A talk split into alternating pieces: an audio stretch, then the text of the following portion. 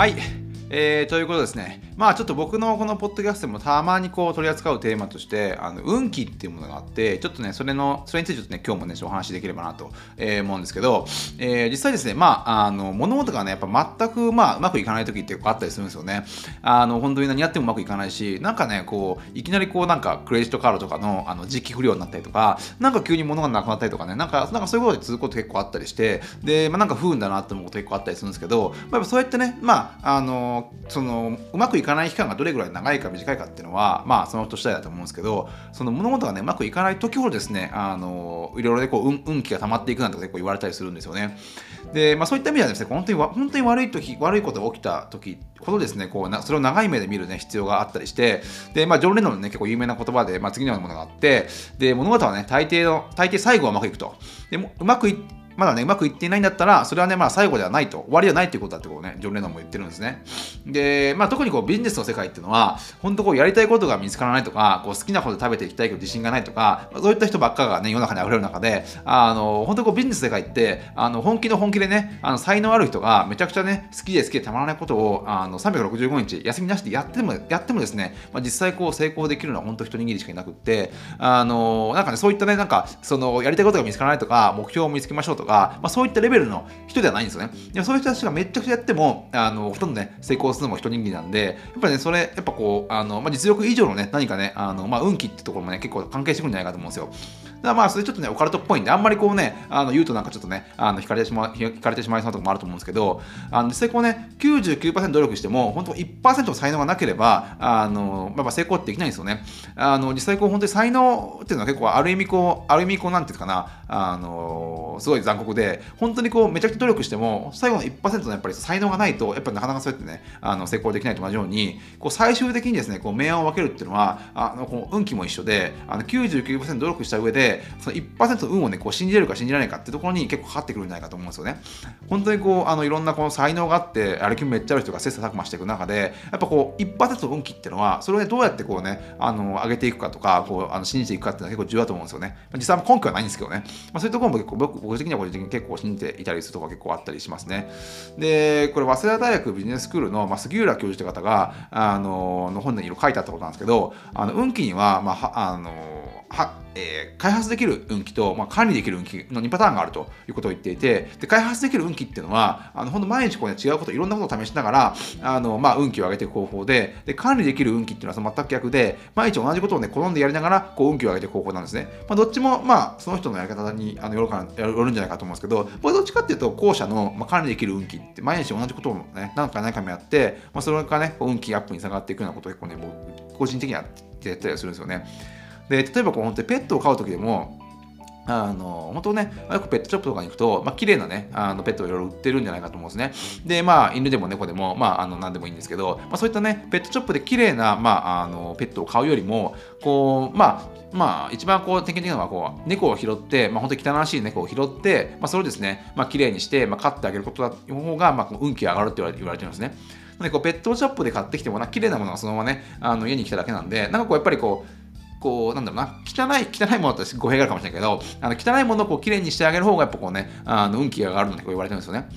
で、実際こう、なんだろうな、あのこう、なんかこう、自分のこう運気って、こうなんかやっぱりこう上がり下がりがやっぱあると思うんですよね。で、まあその中でですね、まあ自分が今、あのすごくいい、すごいいい状態にあった時、すごいなんかね、経営もうまくいって、なんかお金も、あの収入も増えて、なんかいろいろね、あの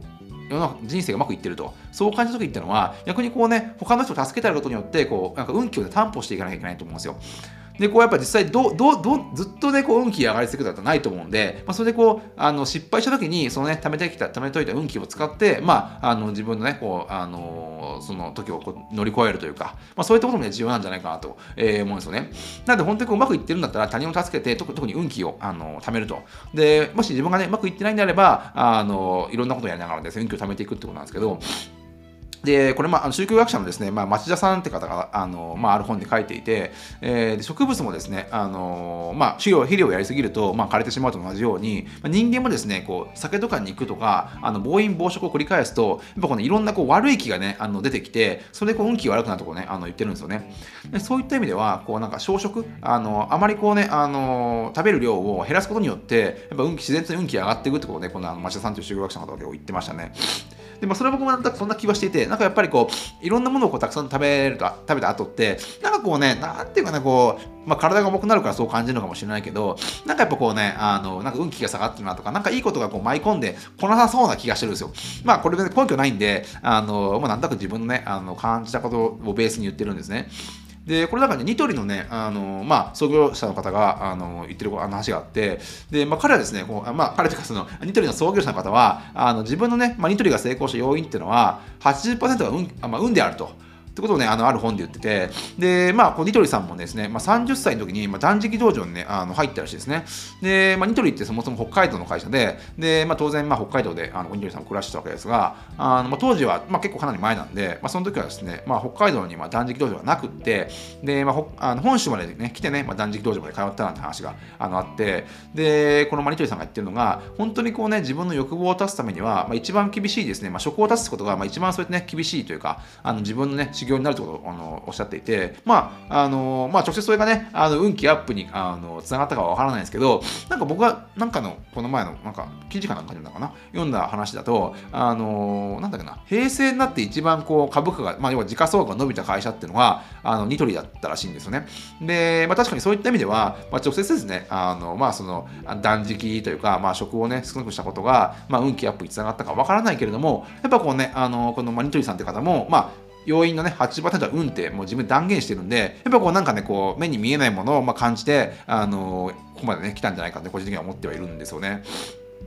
で、まあ、その、運を上げる方法って、まあ、さっき言ったね、あのペットを、まあ、綺麗な顔がいっぱいあると思う。ペットをね、あの汚いペットを、あの、まあ、あの、綺麗にして飼うとか、まあ、その、まあ、食をね、あの、そのいろいろあると思うんですけど、運動もですね、僕結構ね、あの、運気を上げると思うんですよ。僕、毎日ね、こう、ランニング結構してたりするんですけど、あの運動って、まあ、そのね、漢字の通り、運を動かすって書くじゃないですか。なんで、こう、やっぱりこうね、運動した後って、なんか、あなんとか自然とこう運気が上がったような感じがするんですよね。で、まあなんか、あのー、なんだろうな、こう、やっぱこう、こう自分にこうなんかきついことをやるとやっぱその分ですねこうなんか自然とこう運気が上がったような感じがするというかまあ食もそうですけどあの、まあ、そういうところでねやっぱこう運運をこうストックしていかなきゃいけない、まあ、お金を貯めるのもそうですけどやっぱ運をまあ貯めておくことによってまあねいろんなこう危機をですねこう乗り越えていくようなまあちょっとあのうさんくさい話ではあるかもしれないんだけど、まあ、そういったね考えもやっぱねあのちょっとは持っておくね必要があのあるんじゃないかと思ってそればっかりちょっとなんかあのかなんていうかなこう体っぽいで嫌なんですけどで、これもですね、ある本に書いてあった話なんですけど、あの神様っていうのは、その運をね、まあ、直接、まあ、運をこう人に届ける時に、直接その人に運を届けるんじゃないらしいんですよね。あの、運を届ける時っていうのは、必ずですね、そのあのメッセンジャーを送ると、その人に。なんで、運を直接その人に渡すんじゃなくって、誰か、誰か別の人を通して、あの、その、まあ、僕なら僕に運をくれるらしいんですよ。なんで、まあ、そういった意味ですね、こう、常にこう人間関係っていうのは、あの、良好なものにしておかないと、自分には直接運が来ないんですよ。誰かと出会ったとか、あの、誰かを、なんか、誰かから面白い話があったとか、まあ、そういったものを通じて、やっぱね、あの、運っていうのは、自分に、あの、あの、入ってくるんで、なので、こう、やっぱり、なんかこう人生のいろんなろんなことが変わるタイミングってやっぱどうなんかこう人に会った時だと思うんですよ。あのその時にこうねまあいろんなあの話を持ちあのまあ相談されたりとか、まあ、そういった人に会うことによって人生が変わること多いと思うんですよね。なんか本とか読んだりとか、まあ、いろんな場所に一人で行ったりとかしてまあこうアイデアが湧いたりすることはもちろんあるんだけれどもやっぱこう人を通さないとやっぱいろんなことって変わっていかないと思うんで、まあ、そういった意味でですねこうやっぱりこうあのまあ人間関係っていうのを、まあ、ある程度ですねこうよくしておくと、まあ、自然とですね、まあ、人を介してですねあのまあ、運があの自分に入ってきやすいっていうところも重要なんじゃないかと思うんですよ。まあ、なんでですね、まあ、どっかで偶然ね、会った人とかね、あの、まあ、電車の中で、まあ、まあ、今最近日本だと電車の中でまあ喋ったりしないですけど、あまあ、そういった人もですね、まあ、あの、なんだろうな、あの、自分にね、運を運んできてくれる人なのかもしれないですね。まあ、そういった意味では海外と結構なんかこう、隣のね、あの電車で走あの話しかけたりとかしたりするんで、まあ、そういった、なんかそういったなんか小さい小さいこう出会いみたいなのもあのあんまりこうね見逃さんようにしておくと常にこうですね、まあ、運をこうあの上げられるというかあの運を、まあ、自分の中に貯められる一つの要因になってくるんじゃないかなと思うんですよ。なんでねまあ基本、まあ、運っていうのはね、まあ、いきなりこう急にバーンと上げることはできないんでこう毎日毎日ちょっとずつですねまああの食べ物にしてもあの人間関係にしてもですねあの、まあ、運動にしてもそうですけど、まあ、ちょっとずつちょっとずつねあの食べながら、まあ、動かしながらですねあの逆にですねこうがむしゃらで、まあ、うまくいっていない時ほどですね、まあ、運が溜まっていくって話もあるんで、で、まあ、そういったことをね、ちょっとね、あの思いながらやっていくと、まあ、ちょっとですね、ま、いろいろあの毎日の見え方もね、変わってくるんじゃないかなと、えー、思いましたね。